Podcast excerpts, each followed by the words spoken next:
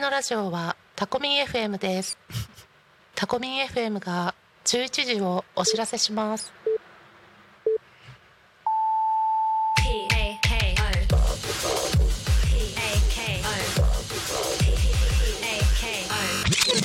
タクミン FM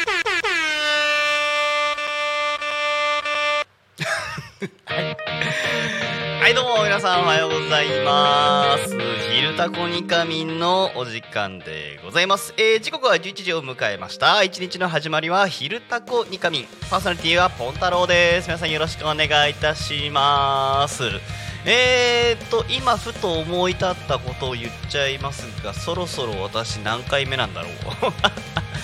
え4月から始め4月？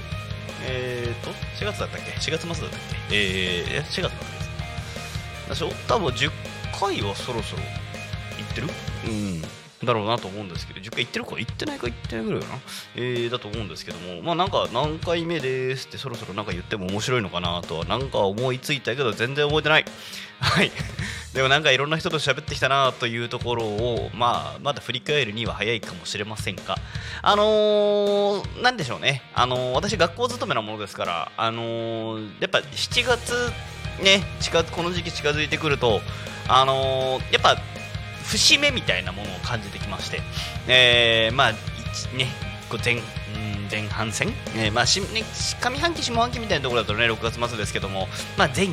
4月からのスケジュールのところでの前期みたいなところから終わり始めてる時期でしてあそろそろこうね夏の暑さの中でお家にこもりながらあ何かを振り返ってもいい時期になってきてるんじゃないのかなと思っております。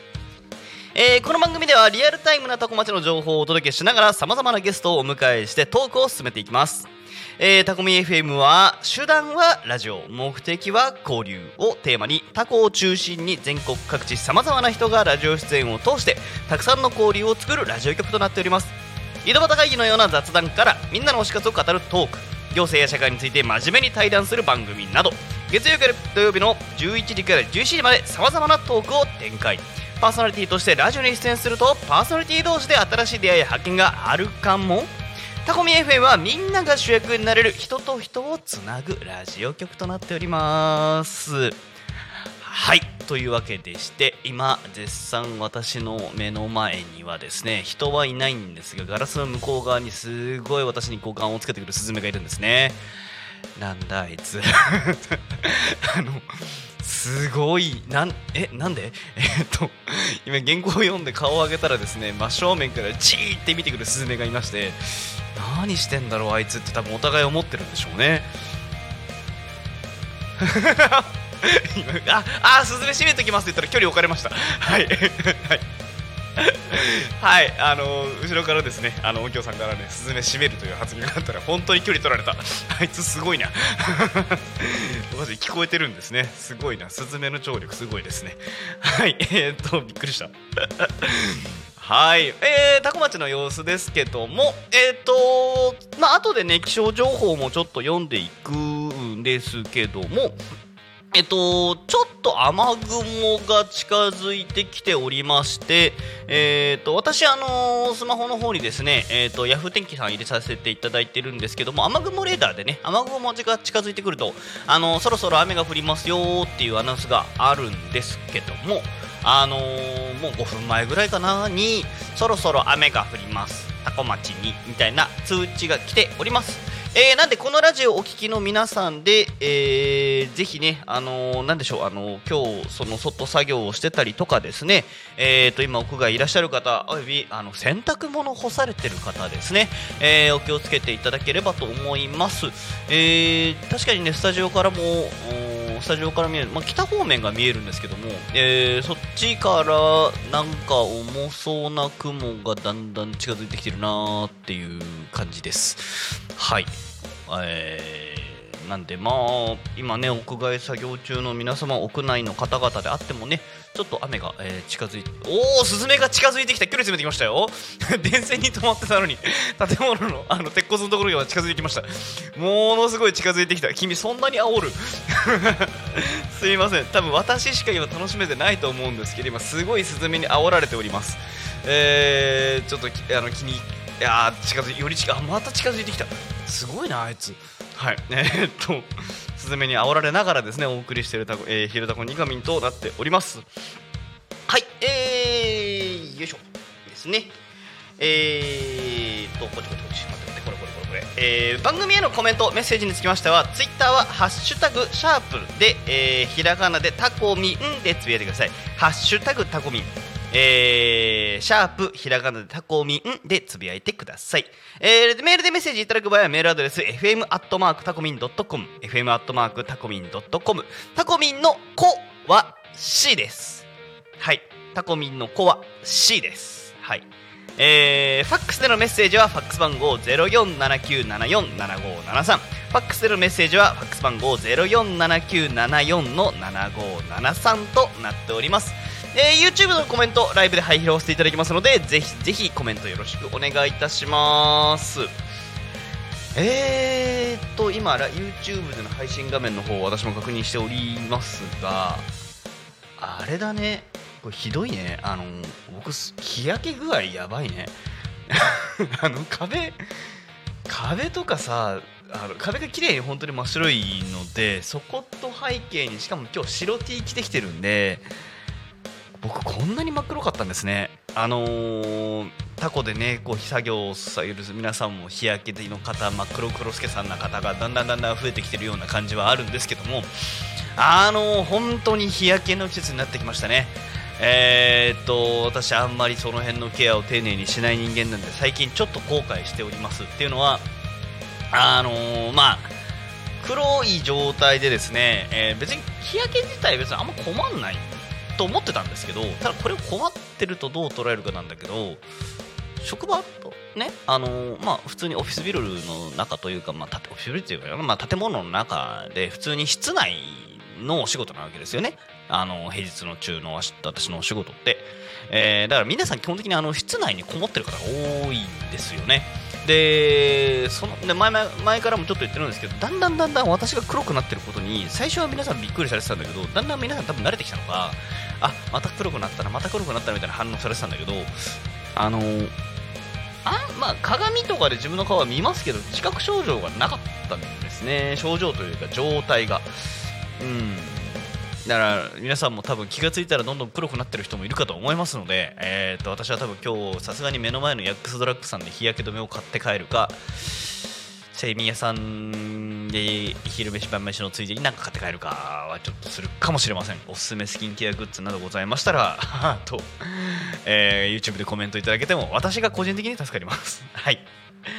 はい、で、えっ、と、ハッシュタグタコミンでですね、えっ、と、今 YouTube でのコメントっていうのもですね、いただけております、えーいただきたいのと、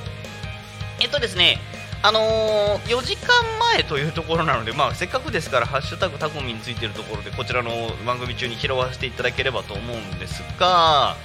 えー、と本日の、えー2時から2時10分ですね、えーそこら辺の草ラジオの下野真奈さん、えーおはようございますということでね、なんだか変な夢で目覚めました。あれは何だったんだろう。えー今日は、えーハッシュタグタコミンで、えーハッシュタグ草ラジオオンエアですよ。2時から2時10分です。リスラジにてリアルタイムでお聞きくださいませ。各種ポッドキャスト、YouTube にも上がりますので、ぜひということで、えーと、コメントもいただいております。はい、そうですね、今日後で番組紹介をし私もしようと思っていたところでございますが、えー、なんか夢がもう見ちゃったみたいですね。多分これはリアルタイム。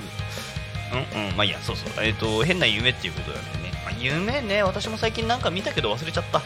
えっと、な、なんかこの間見たんだよな、変な夢みたいのはありましたけどね。えーでもなんか夢って、あの、夢の仕組みの話みたいなところをちょっと私、まあ、それこそ大学が心理学部だったところもありまして夢って何で見るんだろうっていうところについてあの夢ってどういう意味があるんだろうじゃなくて夢って何で見るんだろうっていう脳の構造の話について私は振り込んじゃった人で まあ簡単に言っちゃうとあれ睡眠が浅い時に見るんですよね。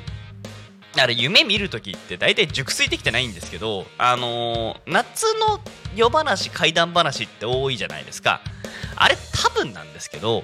あのー夏の方が基本的に寝苦しいんですよね。やっぱり昔から。ってなると浅い睡眠が浅くなりますよね。で睡眠が浅くなるとあの夢を見るのでそうすると多分怖い夢とかも見やすかったんじゃないのかななんていう気もしております。なんで、まあ、だんだん夢を見なくなったっていう話もあるじゃないですか。あの若い人がね若い人というかねねあのだんだんだんだん夢を見る人たちが減ってきている。あれだからよく眠れるようになってきてるんですよね。人間の生活環境が実は向上してきてるんじゃないのかなって。あの僕は何でしょう。まあ人間の生活という観点では夢を見なくなったっていうのは実はいいことなんじゃないかなと思ってるんだけど夢を見なくなったっていうことが良いことだっていう字面がやばいので言わないだけなんですよ。あんまり言葉面が良くないですよね。だからあのあんま言わないんですけどうん。ね、だからまあその将来の夢とかそういった意味でのこう願いとかそういったものはね持っていただきたいなとは思うしいろんなことを願うことってすごく大事なことなんでね、えー願っていただければと思うんですけども。なかなかあのねあの寝苦しいんで見ちゃうんで夢はね減ってくれ減った方がいいんじゃないかななんて思っていたりもしておりますはいでですね、えー、そろそろあれいきましょうか。えーと、どの効果音にしようかな。えーと、どれにしよう。ドラムロールじゃないのね。えー、これなんだ？このどんな音だこれ？そう、こんな音か。ごい結構なってしまった。えー、今日の、今週の昼帯テーマ、この、この効果音でいくのはどうかとは思いますけども。はい。えー、今週のですね、昼帯テーマについてのお話に入っていきたいと思います。えー、今週のテーマが自分を褒めたい瞬間素敵なおきょんさんのエコーが入りましたあいつもありがとうございますはいあもう一個増えてるなるほどえー、っとですね今日のところでご紹介するところが4件と私のお話の計5件ぐらいちょっとできればなと思っております。えー、っとよいしょこれかな。はい、えー、自分を褒めたい瞬間。一つ目。えー飲みに行った時もう一杯。を我慢できた時。あー行っちゃおうかな。いや今日はここら辺でやめとこっていうね。引き際なかなか難しいですよね。でもそこ我慢したのは本当に素晴らしいですね。すごいですね。えー最近不守対策のために徒歩通勤しているのですが目標時間内で歩けた時27分以内。なるほど。あー徒歩通勤ね。私もあのー都内勤めてた時なんかはあの帰り道よく歩いてましたね。朝はね結構ギリギリになることが多かったんですけどもあのー飯田橋とかあの辺に勤めた時なんかも私もありまして隣の駅まで歩いてみたり、えーっと神楽坂の方までふらっと歩いて行ってみたりとかもしてましたかね。えーとあとはなんだっけえーと会社がねえーっと講談社さんの近くに行ってたことがあるんですよ。あのあくまでオフィスがその近くってだけなんですけどね。でその時なんかはあえて五国寺まで歩いて行っておお講談社さんのオフィスだーつって言いながらあの無駄に歩いてたりもしたんですけどただ後々 その会社が一部事業解散してしまいまして私の部署が丸ごとなくなるっていう事態が発生したんですけど あのそうなった時に一緒に働いてたあの隣の部署の先輩なんかが実はあの講談社さんに移っちゃったりもして っていうのがあってその人に会いに行くために私も20分ぐらい20分30分ぐらい歩いてたりもしましたかね。はい。いやーでもこの歩いた時のちょっと達成感気持ちいいですよね。いやいいですね。なるほど。確か確かにちょっと褒めたくなりますね。はい。えー、あちょっと歩き話でもう一個最近 iPhone で私もあの何でしたっけ？運動管理アプリフィットネスのアプリケーションを最近ずっと動かしてましてあのなんどれぐらい運動量を、えー運動したかと。何キロカロリー消費したかっていうところについての表示をしてくれるんですけどもまあこれ便利ですね。あの私もだからあのえっ、とね150キロカロリーだったかな。えーを最低限の目標値として設定するんですけども月か日月か水は外出て何かしてるから必ず消費するんですね。木金はほぼ家に引きこもっててることが多いんで あんまりないです。はい。えー、ですけども土曜日はまちまちかなっていう感じであの達成率見れるのが非常に私もいいかなと思っております。えーと YouTube のコメントありがとうございます。見切ったら拾わせていただきます。はい、えー、続きましてえー、斉藤美ちゃんだだだだだだちょ思いっきり名前言ったごめんなさいえー、なん自分を褒めたいこと何度辞めようと思ったかわからないんですが60まで辞めずに働き勤めきれそうですあと2ヶ月半頑張ればですが埼玉は千葉より暑いタコ町に比べたらどんだけって感じですっていうことでですねえー、ああもう素晴らしい本当にすごいと思います金属60歳まで勤め上げた。金属って言っちゃうと別の言葉になっちゃう、えー、とな続けた時間になっちゃうけど。60歳まで勤め上げた方々本当にお疲れ様です。はい、えー、あと2ヶ月。誕生日を迎えられるのかな？えー、っとね7月ですから899月までですかね。えー、っと暑い日が続きますので、えー、ぜひぜひあの体で引き続き気をつけて最後の最後まで走り切っていただけたらと思いますし最後の最後っていう言葉を使っちゃったんですけどね。あのーこっからが本番みたいな人もいらっしゃいますからね。あのーうちの親父なんかはもうひたすら今釣りと競馬と猫の三昧の定年退職後の人生を送ってる人なので あの楽しそうに定年後の人生を暇そうに生きてますけども暇を満喫しておりますね。はい。あのーでこちら、あのーね、2ヶ月半でっていう方ですね自分へのご褒美何かっていうともう決めてるみたいですね。シベリア鉄道でモスクワへの夢は叶わなくなったので新幹線でどっか行こうかと考えています。ああいいですね。僕ね飛行機の旅も別に嫌いじゃないんですけども新幹線旅ってなんか異常に興奮しません？あれ僕だけ？共感できる人います？あのー、なんでしょうね。なんかあの自家用車旅も最近ね車をブンブンブンブン乗り回してる人間としてはあれもあれで楽しそうだなとも思うんですけどあの電車の中でなんでしょうね？あの無邪気にはしゃげる瞬間楽しくないですか？いやうるさくしちゃダメですよ。でね私あのー昔東京それさっきちょっと言いましたけど飯田橋近辺で勤めてたので横浜まで帰ってくるとき東京駅始発の東海道線乗って、えー横浜まで帰ってきてたりとかしてたんですよ。無駄にね2本ぐらいの見過ごしあのなんか見送ってから、あの東京駅始発の東海道線乗るんですよ。あの東海道線がすっからかんの状態で乗れるっていうのは気持ちよくて気持ちよくて。でしまいにはね友達と一緒にそのまま熱海行ったことがあります。あれは楽しかったな。あのね、まあ、東海道線乗ったことある人しか分かんないと思うんででもね他の路線でも多分ありますよね。あのボックス席占領した瞬間気持ちよくないですか？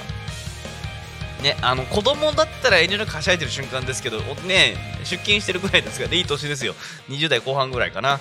楽しゅうて楽しゅうてしょうがなかったですね、えー新幹線の旅っていうのもね楽しいと思いますので、ぜひぜひお楽しみいただければと思います。えー、もう、なんだっけ、もう2、3人かな、はい、ありがとうございます。いただいているもの、えー、よいしょよいしょ、これか。自分を褒めたい瞬間常に褒めてます。お強い。今の人間社会なかなか自分を褒めるって人少ないんじゃないですかね。意識してないとこれって難しいと思うって話なんですけどもちょっとロあのロジック的な話をしちゃうとですね日本人は全世界的に見てもですね褒める、えーという行動が極端に少ない民族だっていう話があったりもします、えー自分を褒めない民族なんですね。えーなんで褒めることが大事だよっていうところはですね欧米文化圏の中で非常に言われまして、えー、とアサーションであったりアンガーマネジメントであったりコンプリメントであったりとかっていうようなコミュニケーション技法コーチングもそうですけどね今日本の国内にいろんなところで普及されているような、えーと海外から入ってきてるコミュニケーション技術みたいなところの中ではあ、まあ、褒めるっていうものは結構大事にされてる瞬間は、えーあったりします。はい私もカウンセリング中に一番練習したことなんだろうって言われた時に、えー褒めるです、えーなんで、えー今度は正面からではなくて左からの角度で煽ってきてるスズメがいるのでこいつも後で褒めましょう。焼き鳥にはしない。しない。いや褒めてない。ダメだ。褒めましょう。褒めなきゃダメですね。はい。はい、えーいつもありがとうございます。えー、っともう一方えー、っといただいてますね。自分を褒めたい瞬間今でも側転できること？側転。あの多分えっ、と今でも側転できることっておっしゃってる以上多分なんでしょうね。ちょっとあの年を重ねた部分がある方なんで、まあ、現役の学生とかではないんでしょうね、えーなんでしょうけどもいや側転か！いや今私38になる人間ですけども多分30超えた段階でちょっと怪しくなってると思う。今できるという気分の中でやってしまうと多分気が怪我する人な気がしますね。歩いてはいるし体は使ってるけど柔軟性がね徹底的に今欠如してきてるのをすごく感じてまして私中学の時全中できましたって言っても多分誰も信じてくれないんじゃないかなと思います。はい。なのでなかなかねその側転できるのってすごいですね。はい。ですですです。いやこれはびっくりですね。すごいですね。で YouTube のコメントありがとうございます。マナさんこマナさんコーヒータイムラジオ、えー、ポンタロさんこんにちは。自分を褒めたい瞬間。ラジオの収録を取り終えた時にいくつか抱えてるラジオ番組その収録を終えた時よくよしよくやった自分と褒めています。なるほど。皆さんに楽しい時間を提供できていますように。ラジオパーソナリティらしいこう褒めてる瞬間でしょうかね。なるほど。確かにそうです。うん。これでいいいいですね。これにこうこうなんかあのーこうかんかこう褒める瞬間があるっていうのはよくよく考えるといいですね。なんか 多分僕が悪いのかな？あ悪いっていうものの言い方しちゃうとこう雰囲気悪いね。えっとねあれかもしれない。あの今これおっしゃっていただいてああこれ素晴らしいなーっつってあーこうパチパチパチパチってなるんですけどもえー まあいただきながら今こうしてこう「昼タコニカミ」を任せていただいてる意味で自分がこう終わった瞬間にあ褒めてた褒めてないかなと思ってたけど褒めてた。あ分かった分かった分かった分かった。あのねそうだ。あのー、昼タコ終わった後必ずご飯食べに行ってる。タコ町の美味しいご飯食べに行ってる。うん。褒めてる褒めてる。あーあの瞬間確かにちょっと振り返りながら僕もご飯食べてますね。あーうんうんうんあー確かにそうなるわ。うん。でやっぱ終わったからふーっつってこう息抜きがてらご飯食べに行ってる気配はありますね私もね。確かに収録終わりこう自分を褒める瞬間ってなんかしたくなりますね。ああうんうんうんうんうん なるほどなるほど。確かにこれはこうあれですね。ひあのタコミン FM パーソナリティさん実は共通項かもしれませんね。あのー一生懸命 一生懸命って言っちゃうと、えー失礼なんですけどもあのーあのーなんでしょう。自分のね番組をお持ちの皆さんっていうのもタコミン FM でもだんだん増えてきてるじゃないですか。あのーねちょっと頭から言っちゃうとラジオで大和しぐさを稽古さんらタコ足ラジオをお気に聞こう。金村高安ありだ、はいはい、天然千原ほっこり7つの習慣、えー森の幼稚園チクチクラジオ田舎を、まあ、好きやら田舎を田舎らしく、えーえー東川ローカル開発団、えー、好きあらば自分語り、えー、田山かなりさんのリカホーンクラブ、えー、ゆっこの秘密基地、日お昼のハッピーライフ、えー、霊視でうねみくせ開通生放送、そこら辺の草ラジオ、ピアノ猫だより、いいな、いいな、ラジオで山本宿さん、あれ、ラジオで山本祝さって2枠あんの？本当だ。えー、っと、はい。えー、タコの歌作ろう079クラブ通信、えー、天吉の週末酒場、えー、バンブーパパとママの夢広がるラジオということでね、私もまあ、あの一通り1回ずつぐらいは見たかな、えー最低限ね、えーで見れるものは後追いして結構見てる見れてるものは見ようかなってして見てるのは見てるんですけどあと作業用 BGM で流させていただいたりとかもしてるんですけども。あのーなんかあのー私もう人前で喋ることに緊張してなくなっちゃった人なのであんまりあれなんですけど。すごいねあの一生懸命人を楽しませようとしてすごく一生懸命こう喋ってらっしゃる方とかも正直いらっしゃってあれいいですよね。でこう人に一生懸命何かを伝えようっていうんでこうなんか力入っちゃってるなとは思うんですけどでも自分たちの伝えメッセ伝えメッセージっていうものを一生懸命伝えようとされてる方々が非常にやっぱりいっぱいいらっしゃいましてあのねそのラジオ終わった後収録終わった後ね一区切りこととかにこうやってふーってやってるんだろうなつって。いうのもねちょっと想像がつくので私実はあれ聞くたびちょっとほっこりしてます。はい。ね。えー私もうちょっと緊張感を持って喋らないとダメかな。って感じなんですけどもね。はい。で私の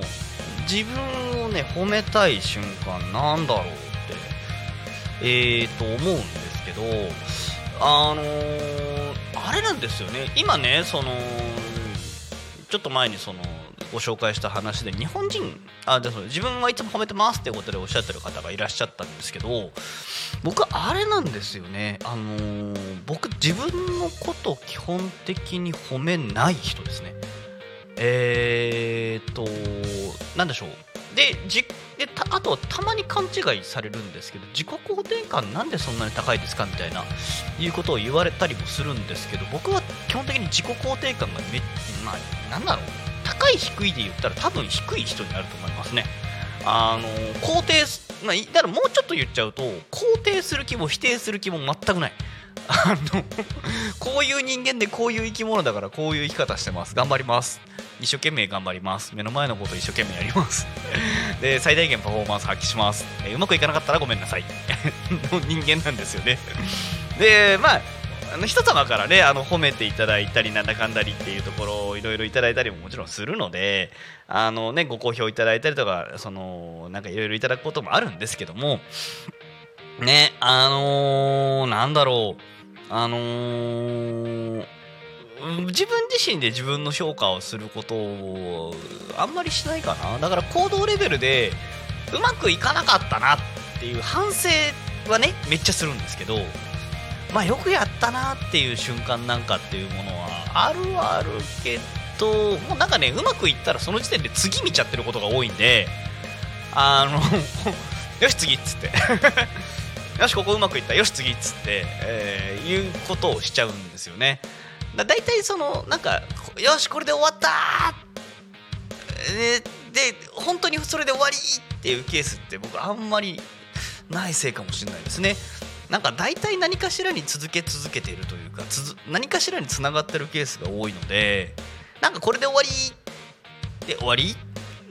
じゃあ褒める？っていうよりはなんか終わったっていう安心感で気が抜けちゃうケースとかの方が 多いかな。うん。だからね自分褒めるはあのここんなであのテーマの中で話すことじゃないかもしれないですけど僕自身ねほとんどしないかな。まああれかな？30超えてしなくなったのもあるかな。あの20代の時とかなんかやっぱなかなか大変なことも多かったし30まあ前半ぐらいもなかなか大変な目に遭うことも多かったんでなんかひでえ目に遭ったなっていう時には慰めるぐらいはしてた気がしますけどね。いや今日はもう本当にしんどい仕事したから行きつけのパスタ屋さんにパスタ屋さんに正確には飲み屋なんですよ。あのカウンター6カウンター4席、えーとテーブル6席ぐらいしかない本当にちっちゃい。今このスタジオよりなんだったらちっちゃいんじゃないかなっていうようなあのカウンターバーに行ってで6時オープンなんですけど仕事終わりでちょうど地元着くのが6時ぐらいで6時にもう本当に迷惑な客ですよ。マスターあの、えーパスタこれとえーっと辛口のジンジャーエール。あのお店の飲食店の利益率が低いもの。をしかも手間のかかるものだけ食って帰る。バーなの。バーっていうかあの、まあ、スタンドバーみたいなところのなのに。まあでもねそのマスターのこうカウンター越しに見える調理風景が楽しいのとそれ食べてあそれを辛口ジンジャーエールで流し込むっていうのが大変な仕事をした時のルーチンだったんですね僕ね。あれは多分褒めてると言えば褒めてたのかな。でもあのー本当にうまいんですよ。だし作ってるのを見てるのも楽しい。で最後辛口のジンジャーエールウィルキンソンのあの瓶の辛口のジンジャーエールの本当に苦いやつをグッて入れてカッてして帰るみたいな。いやル行動的には酒飲んでるのとあんまり変わんないのかもしれないですけど。あのそれをねずっとやってた時期があります。あの本当にね大変な時期だったんですけど。ただ途中でマスターが店辞めちゃってねやべどうすんだろうと思ってたら1年後ぐらいに別のところで始めて。って言ってたらその後また56年後ぐらいにあの結構お店大きくなったんだけどそのマスターだけ辞めちゃってあーって思ってたら今度はコロナ入って店ごと畳んじゃってあの味がもう食えないのかってなっている頃な肉親の話ではあったりします。話元に戻そう。自分を褒めたい瞬間ですかね。はい。あと直近だとなんだろうな。えー、っとですね。あのー皆さん物をかものというかその文章を書くお仕事されてる方とか割とまあいるんじゃないかなと思うんですけど僕はあの夜にならないと文章書けないって言っちゃうとそれはそれダメなんだけどあのなんか本当に日付またいでからの2時間ぐらいが僕文章書く勝負の人なんですよ。なんかあのぐらいの時間じゃないと書けないんですね。なんか本当にあのシーンってこう生活音も何にもない時間経ってからやっと物が書けるみたいな人なんですあの時間になってから初めて一番集中するんですけどその物書きをしなきゃいけない時間がですねタスクがちょっと発生してそそれで実はあの2時ぐらいまで2時3時まで文章を書いて5時に起きて横浜に出発するっていうのを 2回ぐらい先週 先々週ぐらいちょっと実はやってたりもして。あじゃあ今週と先週かな？あれはね体しんどかった。あああれの終わなんかね多分ししばらくめちゃめちゃちょっと7月いっぱいその学期末ってこともって忙しいので多分私多分8月入ったら何するんだろうね。何自分で何するか分かんないですけど自分を褒めなきゃいけない瞬間と思ってます。褒めようっつって。それがもうちょっとしたら訪れるんじゃないかな。っていうのが実は真っ先に浮かんだ回答でしたね。なんでこれから私は私のことを甘やかします。はい。っていうような感じでしょうかね。はい。なんでね、まあ、あの、えっ、と、番組時間中であればね、自分を褒めたい瞬間について、えっ、と、YouTube などでコメントいただいても大丈夫です。えっ、と、ご連絡いただいあ、じゃない、えっ、と、コメントいただけましたら、読み上げさせていただきます。えーとですね、お知らせを、お知らせえー、ちょっと待ってね、えーと、どれだ？これじゃない、これじゃない。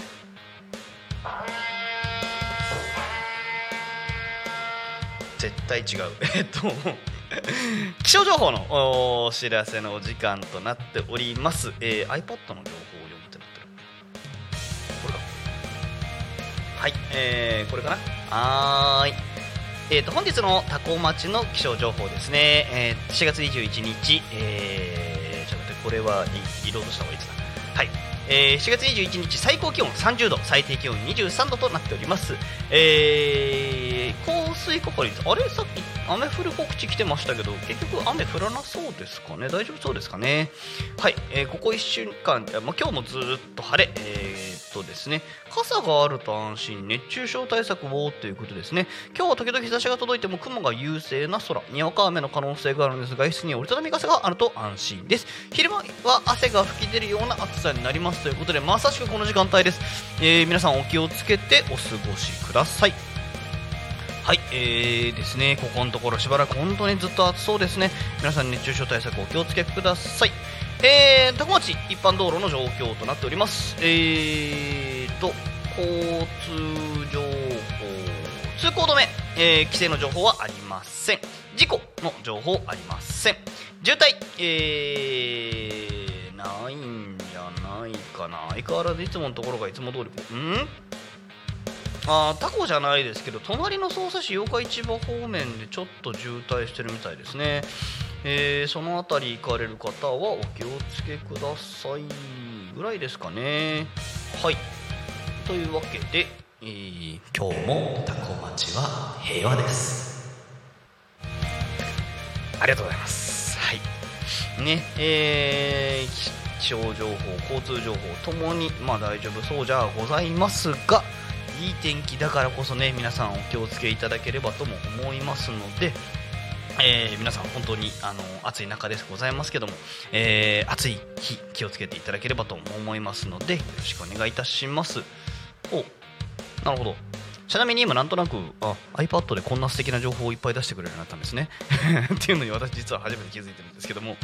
あーなるほど。今日7月21日記念日年中行事ということですと自然公園の日日本三景の日、えー親善結婚記念日ほ波防法交付記念日公安庁公安調査庁設置記念日ウェディングビデオの日ウコッケーの日夏市の日マリルージュの日マイマイ DIY の日、えー、ゼクシオの日、えー、ん？キ？ビキキビキブルーの日、うん、なんだろうね。えー、ウコッケの日ぐらいはタ多古町にあ、まあ、自然公園あ自然公園は関係ありそうでないですか。はい。えー、ウコッケイの日はあれかもしれないですね、あのー最近、多古町でもあのウコッケ買い始めようかなって言ってた人がいるので、その人たちがひょっとしたら、あーなんかするかもしれませんね。はい、えー実際いるんですよ、言ってた人、ウコッケイ買ってみようかなって言ってた人いるので。あ、マナさんコメントありがとうございます。今日もタコ町は平和です。はい、間違いなく平和です。はい、ありがとうございます。はい、えー、ね、ウコッケ楽しいですよね。どうなるんだろう。か買おうかなって言ってた人いるんですよね。なんかうまいこと言ってくれると面白そうだなと思っております。はい。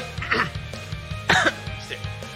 はい。で、今日はですね、えーと、実はゲストお呼びせずのトークは私も、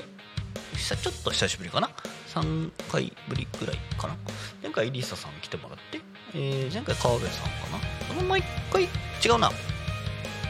山下さんを一回挟んでるかな？山下さん、イリサさん、川辺さんなんかでゲストに来ていただいてたりもしましたが、えーちょっと今日はね、すいません、私、あえて一人という形にさせていただきました。というのもですね、えーと、まあ、前、ん？えーいつだっけ？えー前々回かな？に、えー、とゲストで、えー、とイリサ香織さん環境システムイリサ香織さんにもお越しいただいたことがあったと思うんですけども、えーその時にですねお話ししてた内容で、えー、と多古町移住コーディネーター養成講座というものがありますよというようなお話を、えーさせていただきました。あのーまあ、私がその代表を務める多古町移住コーディネーター連絡協議会、まあ代表を務めるっていうことの肩書きが私自身あんまり好き好んじゃいないので。ね、いや普通に別にただ一生懸命手を動かすだけの人ですよこんなもんね、えー偉くはないんですよ全くもって。そう、えーなんですけども。まああのその養成講座の、えー、と2023年度版が、えーと明日から開始となっております。えー明日を皮切りにしまして29日と30日と、えーまあ3回ありまして、えーその後そうだ。後半戦のスケジュールも確定してきてるんですよ。で今ごめんなさい。それ私スッと出てこないんですけども。えーっと8月の確か2627ぐらいとえーっと9月のえー、ちょっと待ってくださいね。違った。うん、あ22日。あ違う違う。違うな。9月のえー、っとねどこだっけ？どこだっけ？2日は移住セミナーですね。そう。でえー、っとおーわかんなくなってる。まあいいか。10月の22日に移住あえっとねよその地域に視察に行きます。そう。これのね視察もねすごい楽しいところへの視察が決まったので視察目的でぜひ移住コーディネーターになりたいっていう人がいてもいいかなと思ってるぐらいです。はい。であとは11月の19日ですね、えーで計年間で6回させていただきます。っていう形でですね、えー、と移住コーディネーターの養成セミナーが明日から始まります、えーまあ、ちょっとそのあたりのお話をもうちょっと深掘りさせていただこうかなと思ってあえて一人でさせていただきました、えーそうなんです。明日から資料間に合うかな？いや頑張るんですけどねこれからね。はい。えー、今移住コーディネーターってどういうものかってまあラあのタコミ FM でこうして喋らせていただくおかげでですね実はまあ個別のお問い合わせをいただいていたりもしましてで まあどういうものか知りたいやってみたいっていう方もいらっしゃればあーなんか何されてるの？っていうところもあったりとかですね。まあ人それぞれありましてで あのご興味関心持っていただきありがとうございますっていうところでして。あの移住コーディネーター何してるかっていうとまあ移住のコーディネートといえばそうなんですが具体的に言えば、えーとまあ、その役場さん経由であったりとかイベントごとに出ていった時とか、まあ、イベントごともねあのタコ町内のものもあれば、えー、とこタコ町外のものだったりとか、まあ、都内だったりっていうものそれぞれあるんですけども移住促進のイベントごとだったりっていうような場でですね、あのー移住相談タコ町に移住したいよっていう人の相談を受ける人にあ人人人そのその役割を持つのがタコ町移住コーディネーターかな。これ、ね、独占じゃないですからね。ど、まあ、別に移住相談そのものは僕はなんだろうどどんな人がやってもいいんじゃないかなとは思っててる人間なんで別に移住コーディネーターじゃなきゃ移住相談しちゃいけないとかそういうところの業務属性みたいなところは全くないのでいろんな人が別にやっていただく移住コーディネーターじゃない人もやっていただく分にはいいんじゃないかなというのが基本的な頭なんですけどもあのーまあ移住促進をするにあたって例えば多古町の人口が今どうなっているのかとか、えー、と多古町に住んでない人たちが感じる多古町の魅力ってどういうところなんだろうかと。ね、この辺りのお話だったりお勉強だったりっていうものを一緒にしていただく機会となっておりますあの私はよその地域から来た人間で拠点生活させていただいている身としてはですねあのやはりあのタコの人たちが感じているタコ町とタコの外の人たちが感じているタコ町あの結構違うと思っていいと思います。あのもしくは見てるものは一緒なんですけど評価が違うんですよね。あのー例えば私はやっぱりこの目の前に広がる田園風景ってすごく素敵だなと思うんですけどもなんもう面白くねえっぺって言われるわけですよ。いやそんなことないですからっていうところですね、まあ、それをもう日々言い続けてるわけでございますけども。嘘です。ごめんちょっと盛りました。でもまあこの45年ぐらいはねタコの人たちにタコ町っていいとこなんですよっていうのは言い続けたいなと思って言わせていただいているんですね。でタコ町のことタコに住んでる人たちの中の方が情報だけで言えばいっぱい知ってるんですよ。やっぱりね。えーなんですけどそれがいいところだと思っていないケースって本当にいっぱいありましてあのー移住コーディネーター養成講座ですわではですねその移住者さんに伝えたいタコ町の魅力の再発見などができるようにですね、えーワークショップだったりとかフィールドワークだったりとかをいろいろ盛り込みましてあのータコ町をねもう一回知ってもらいたいなと、えーいう話があ1点目。もう一つはですねでああの実際に、えーとね、それこそいいないいなの利根さんにしてもタコミ FM 成竹さんにしてもなんですけどもタコ町おうち探しとかっていう課題もあったり移住してみたらというか移住するにあたって例えばお子さんをねえー幼稚園保育園にどうやって入れてあの子供園なんですけど多古町の場合ね。あのお子さん預けるときにどうしたらいいんだろうとかっていう話もあったり病院どこなんだろうっていうような、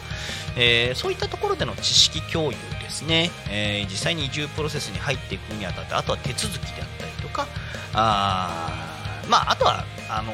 一個一全ての相談に全てのコーディネーターさんが答えられる必要はないと思ってて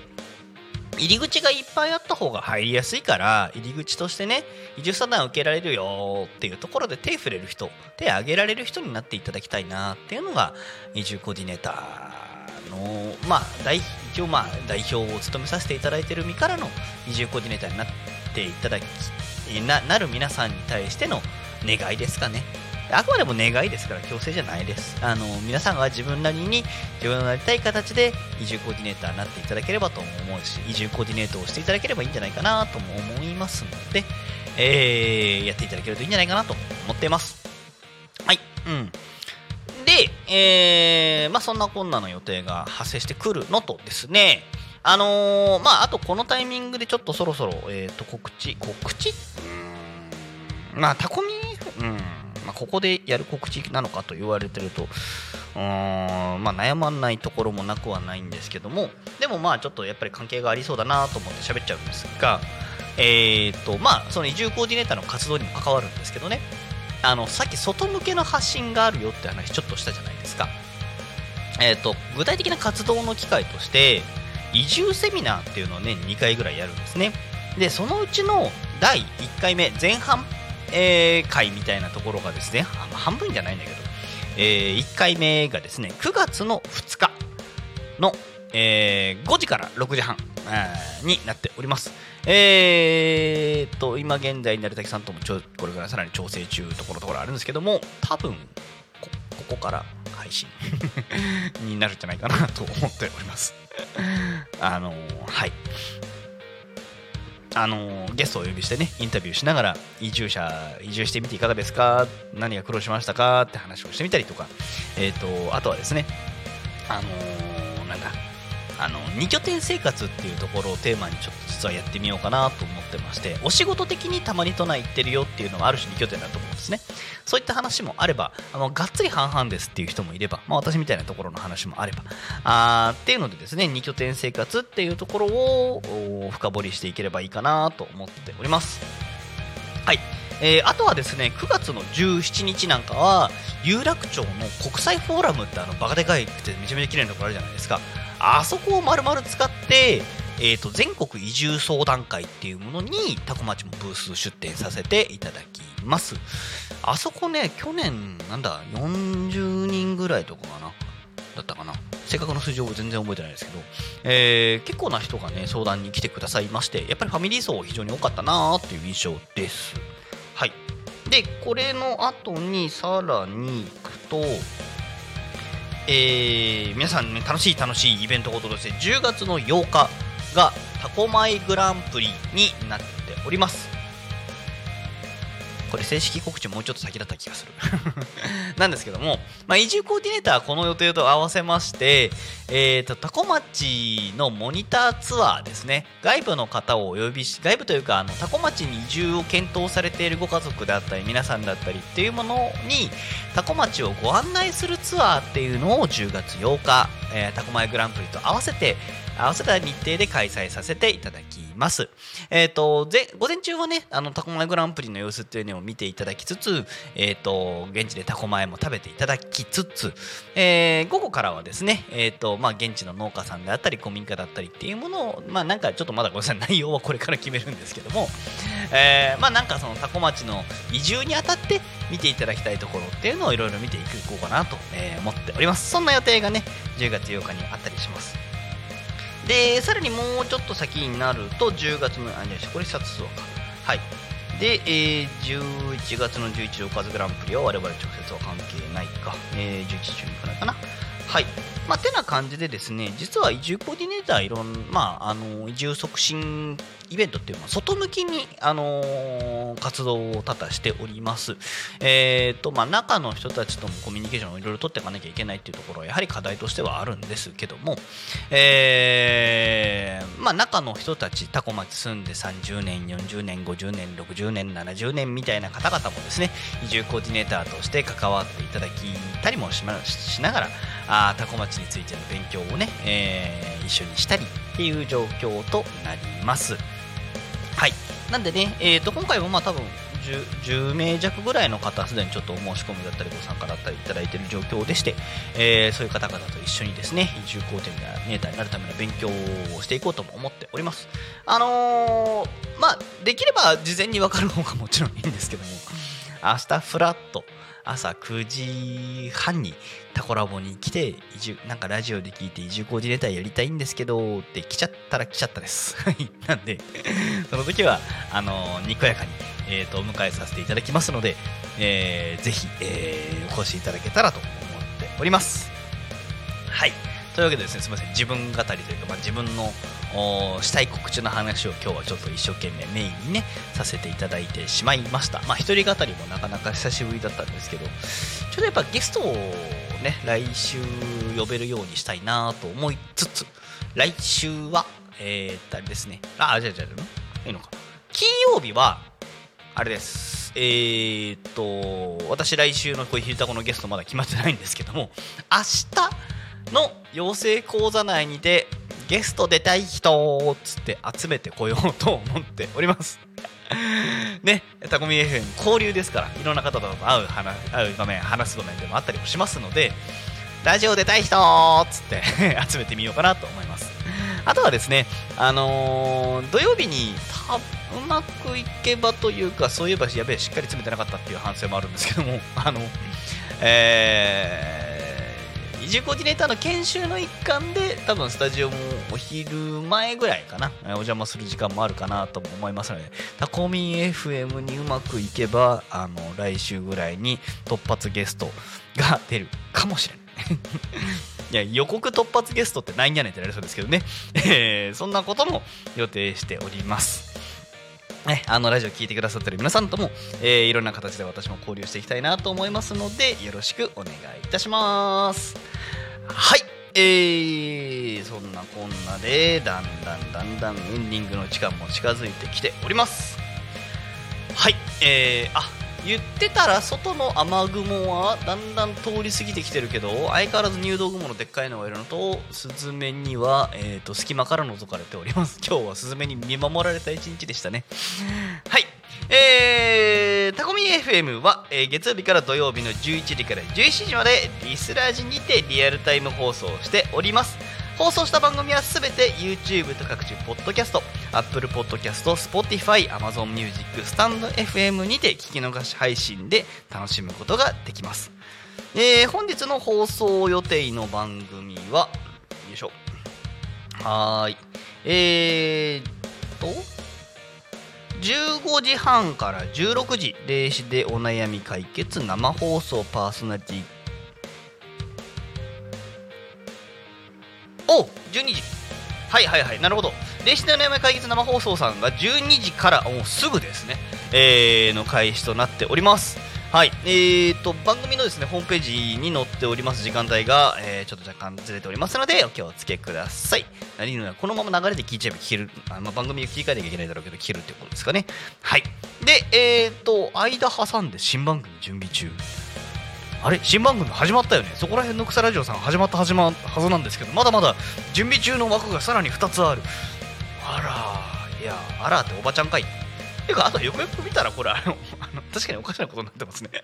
あの2時から2時10分そこら辺の草ラジオパーソナリティ下野真奈さんってなってるんですけどその上に3時半から4時になってるんですねゆき先生がね。確かにこれちゃんと見ればわかりますね。はい。でその下さらにまた新番組準備中となっておりますのでどんどんどんどん増えますね。これあの開始当初から今に至るまでのところでどういう変化があったのかって多分振り返ったらまた楽しい機会っていうのはそのうちありそうですね。楽しみですね。はい。で、えー16時から17時、えー、ゆうたこにかみんですね。ゲスト島村和弘さん。島村和弘さん。私存じ上げない。はい。何でしょう？どどなたでしょうね？なんかでも新しいまた交流広が広がっているようでとても素晴らしいですね。でえっ、と明日の「昼タコニカミン」がお休みなのでこのまま、えーあまあでも「ゆうたこニカミン」でもご紹介するとは思うんですけどもえっ、とまあ明日のね、えーラジオ番組っていうのを一応いくつかご紹介させていただきます、えー、12時分、えー12時から12時10分バンブーパパとママの夢広がるラジオ、えー12時15分から12時25分天吉の週末酒場うまい魚とうまい酒、えー12時半から12時、えー13時0479クラブ通信ですね、えー13時から13時半タコの歌を作ろうか道明なたてみちゃんよへちかさん、えーですね、えー2時から2時半ラジオで山本渋沢お稽古、えー、山本渋沢ラジオ部、えー15時から15時半いいないいなパーソナリティと姉さん、えー15時45分から15時55分ピアノ猫だよりのピアノの話ピアノ猫だよりさんですね。そして、えー、ゆうたこにかみんが16時からとなっております。はい、えー、てなわけですね。こんな感じでまた今日、明日と、えー展開しておきますので、えー皆さんお楽しみにお願いいたします。えー今日はね、あの久しぶりに一人語りさせていただきました。えっ、と、まあ明日、えーもですね、えっ、と、移住コーディネーター寄せ講座で私も、まあ、お話しする機会になる人もいるかもしれませんが、よろしくお願いいたします。それでは本日の「ひるた組みにかみ」はここまで。お相手はポタロでした。また来週お会いしましょう。またね